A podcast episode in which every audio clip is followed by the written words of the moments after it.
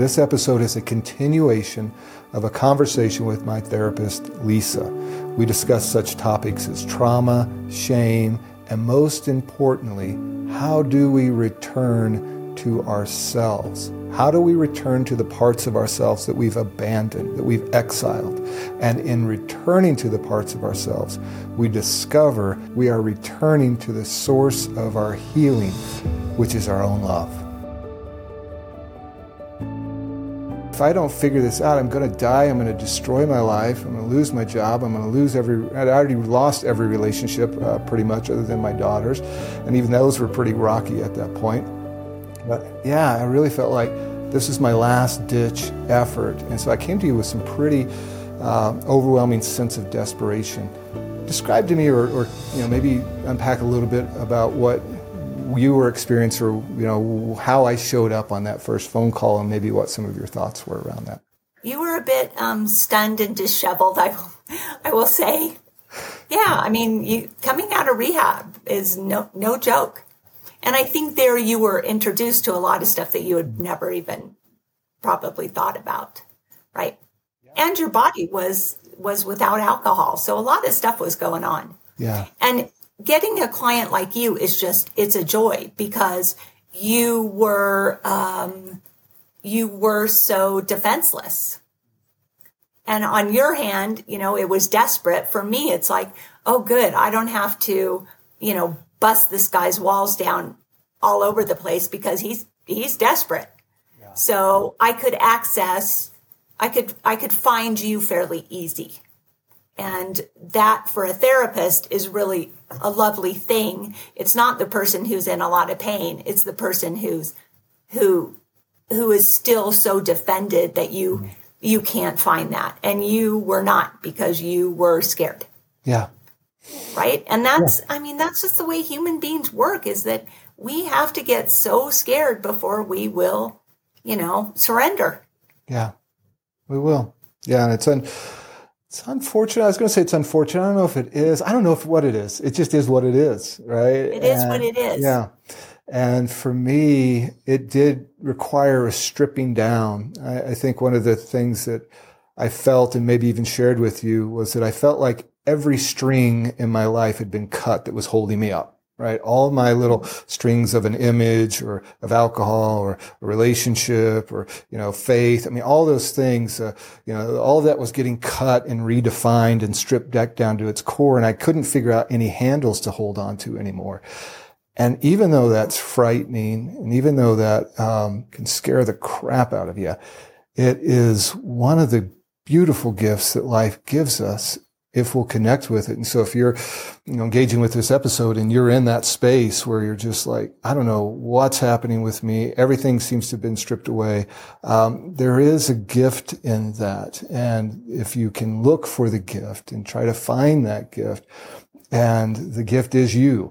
Uh, you are telling yourself that you're tired of trying to live all of that um, life, and that you um, yeah, you can come back to yourself. You can return to who you are. There is a returning process that life gives us as a gift by stripping away everything that we bolted onto us. And I bolted so much onto me, it was exhausting to carry it. I bolted yeah. on the work, the perfect this or that or whatever, and couldn't, couldn't sustain it anymore. And so, yeah, so many people do no. that. Yeah.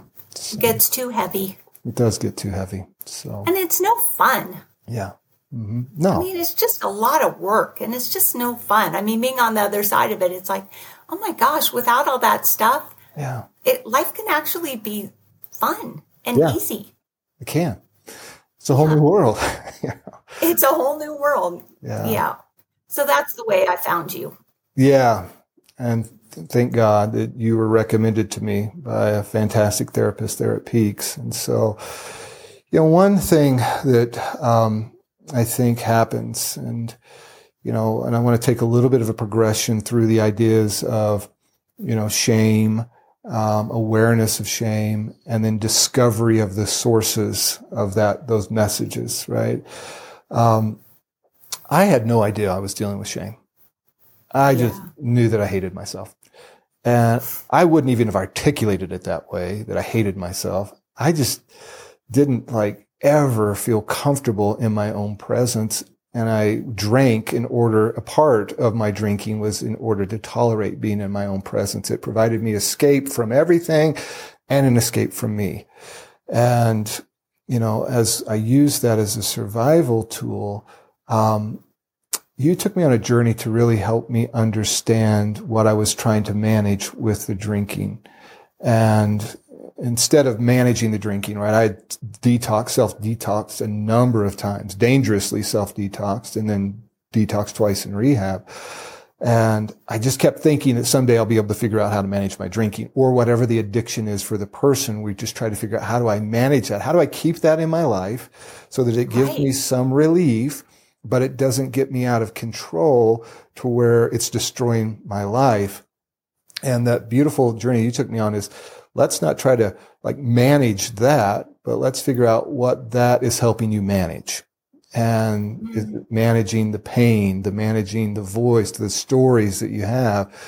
And so in that journey, what would you, what would you say is some of the key things that helps a person get past that layer of, um, you know, unawareness, right? Like I wasn't aware that I had the shame. I minimized the heck out of my trauma, which we'll talk about here in a little bit. But what do you think is kind of like the key thing that helps a person begin to awaken to the fact there's something that lies beneath? It's not all of this that you're dealing with. The symptoms are not the issue. Because I think there's a lot of people who are walking around going, I don't know. There's just something wrong with me and I don't like my life and things are bad and this or that. And I can't seem to manage relationships and I can't X, Y, or Z. Because for me, it was very liberating to understand that there was a source of unhealed trauma that was being dealt with and managed in those ways. How do you move a person from what's wrong with me that I keep all this behavior to um, what happened to me and that realization that there's something that's going on below the surface? I think it's that simple. Yeah. I think it's about helping somebody recognize like starting to get curious mm. about what happened to them. Yeah. Mm-hmm. Yeah. I think it's that simple of, I mean, that's what I was interested in because I knew, right, yeah. that that really was a symptom. Yeah. And that you had a whole history of somehow being separate from yourself. Mm. And it had manifested in drinking and all these other ways that you creatively yeah. manage that. and so it was just, just about being curious as to what happened happen to you. Yeah. I think it's just that simple. Mm, beautiful. But nobody ever stops and asks that. Right.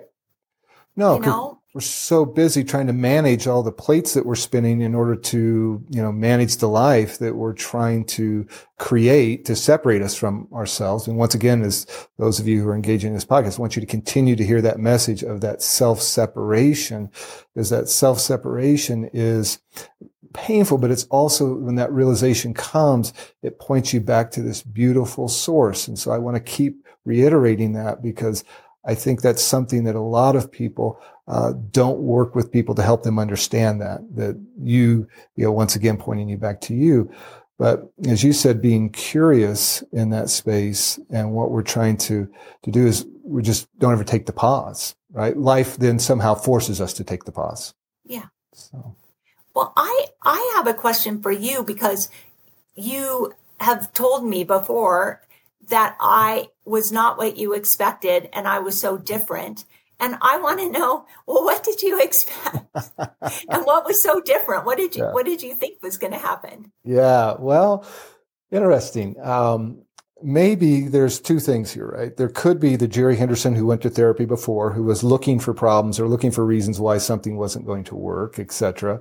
Um, and so it uh, allowed me to see things that you know, or or didn't allow me to see certain things that maybe could have been a gift that were hiding behind my projections of why this wasn't going to work as a therapist or whatever. But the other side of that is that I had usually two experiences with therapists. One is I got the textbook. I'm going to define you. I'm going to put you in this label. I'm going to then prescribe you these four things. And then you're kind of like, well, I don't think that's really what's going on with me. Um, yeah, I can go to an AA group or yeah, I can, you know, do this thing that you're talking about or read this book, but I don't know. It just doesn't really feel like, um, that's what's happening. Now, It could be that I didn't know what was happening, which is probably the case, but there was just this prescriptive approach that didn't mm-hmm. allow for curiosity and didn't allow for customization, which um, just felt like I'm just getting a textbook label. The other thing that was interesting that would happen at times is somehow um, I would be winding up in the counselor seat. And because of my former history as a pastor, and if I was seeing Christian counselors, all of a sudden they would begin to ask me about, well, what do you think about this? And I've got, you know, my husband does X, or, you know, my person that I'm, you know, my son is, and I'm like, I'm trying to pay you to help me. I'm not here to, you know, understand your issues. That's fine. But, uh, and so I had that happen on two occasions actually, where I had to terminate the, you know, relationship because of that. Um, but, and then the other thing that had happened a couple times is they would forget that, uh, you know, what you were really trying to work through at times and it would just become repetitive counseling sessions, repetitive therapy wow. sessions. And it was almost like they had their script that they needed to execute in a therapy session. And uh, you were going to become uh, just the kind of the bystander in the, in the, um, you know, therapy right. session. And so, and I want to encourage people who are, you know, watching or listening to this podcast that uh, if you've had experiences with therapy, and I'll get, you know, uh, messages from people that like, I've tried therapy and it just hasn't worked for me. And, you know, it just gives this, you know, approach that just doesn't see me as a person. I want to encourage you, there are therapists like Lisa who can really help in that space. That it's not prescriptive. It takes a mindfulness approach. And that was one of the other things that you combine this beautiful work of mindfulness, and clinical psychology together. Talk to us a little bit about your approach. And I'm sure you've experienced other clinicians or, or, or folks in the mental health profession who do take that very scripted textbook approach. But yeah, what, yeah. what drew, drew you to that? And, and talk to us about how you do that and why you do that. Well, I, I think it's r- ridiculous to think that every person would like I don't see therapy as as a recipe that you apply to somebody. Mm. I see it as a relationship, right? Mm. That you are just getting really curious about that person. Mm. Yeah. Yeah.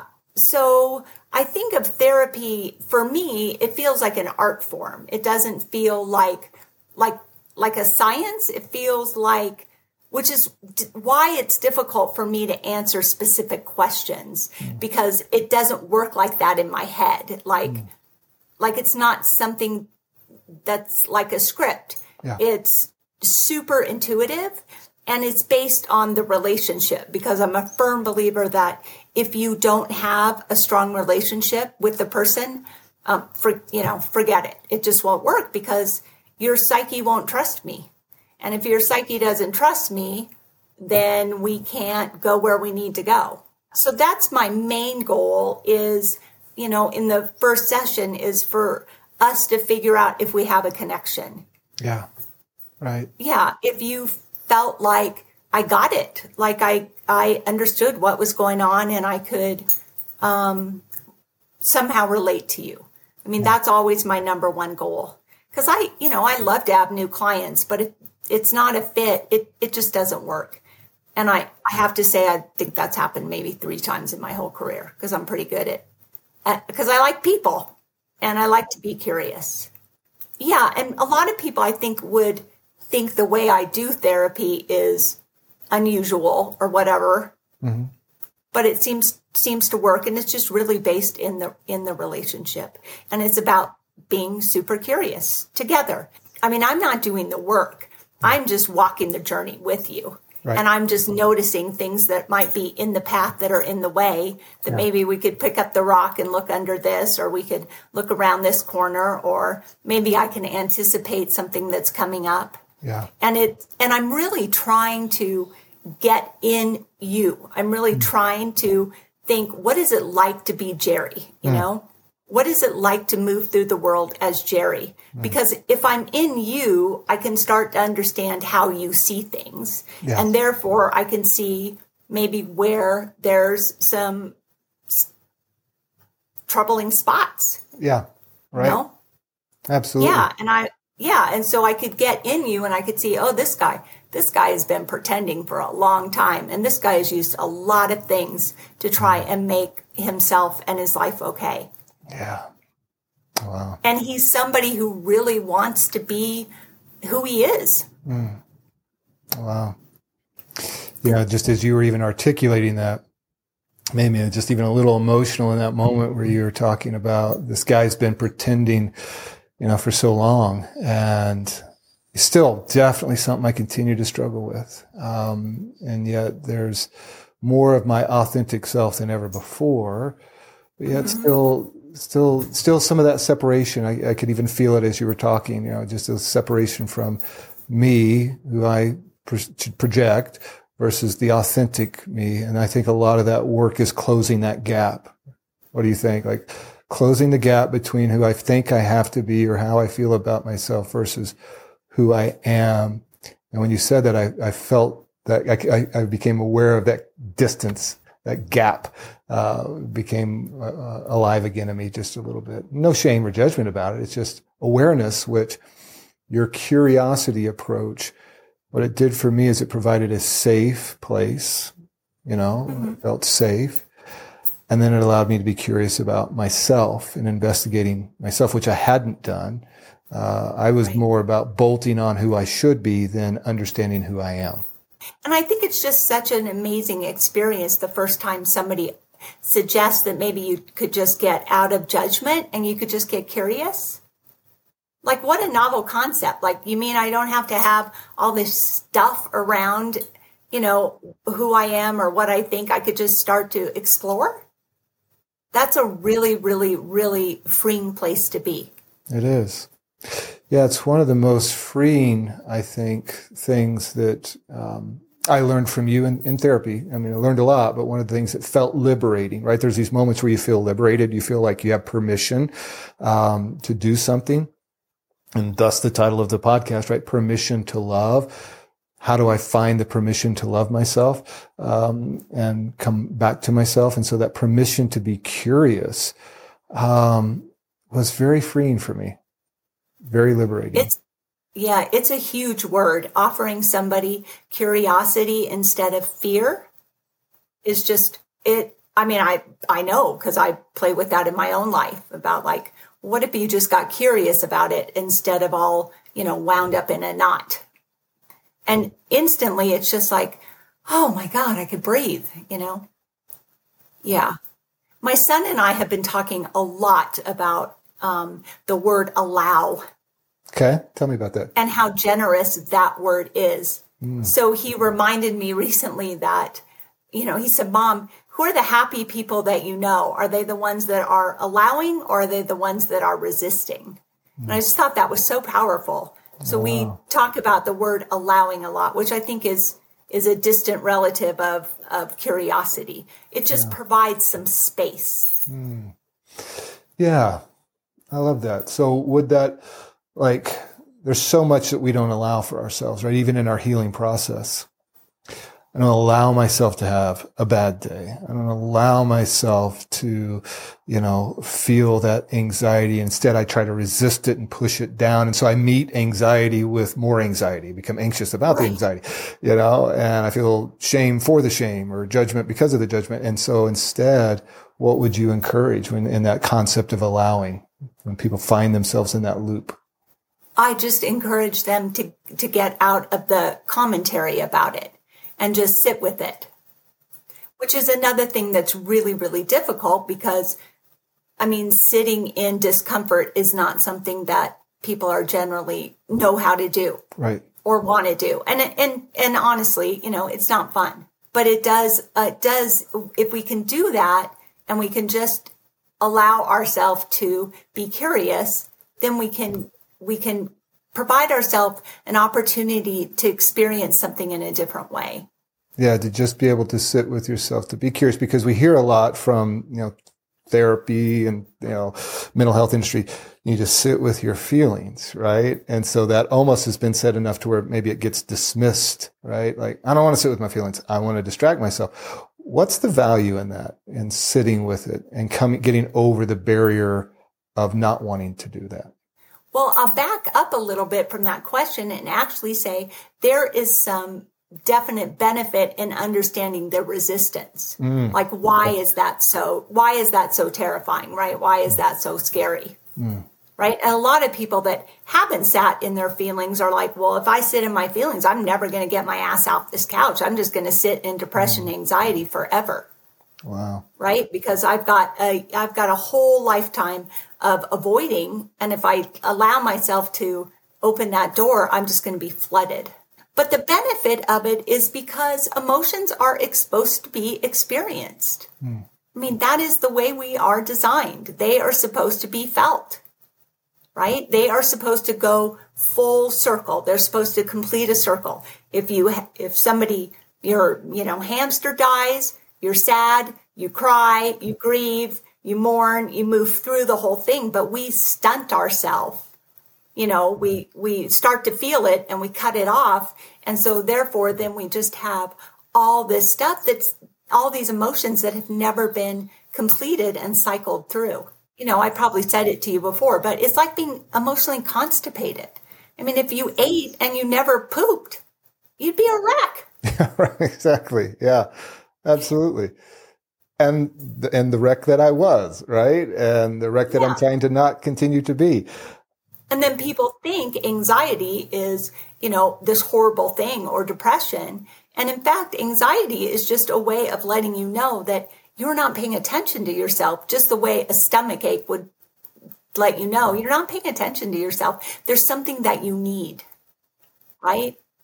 And so I think curiosity allows us to just um, examine that. Like, what is this trying to tell me as mm. opposed to, no, no, no, I don't want to have that. I can't have that. It's just a way that your psyche is signaling that you need something. Mm.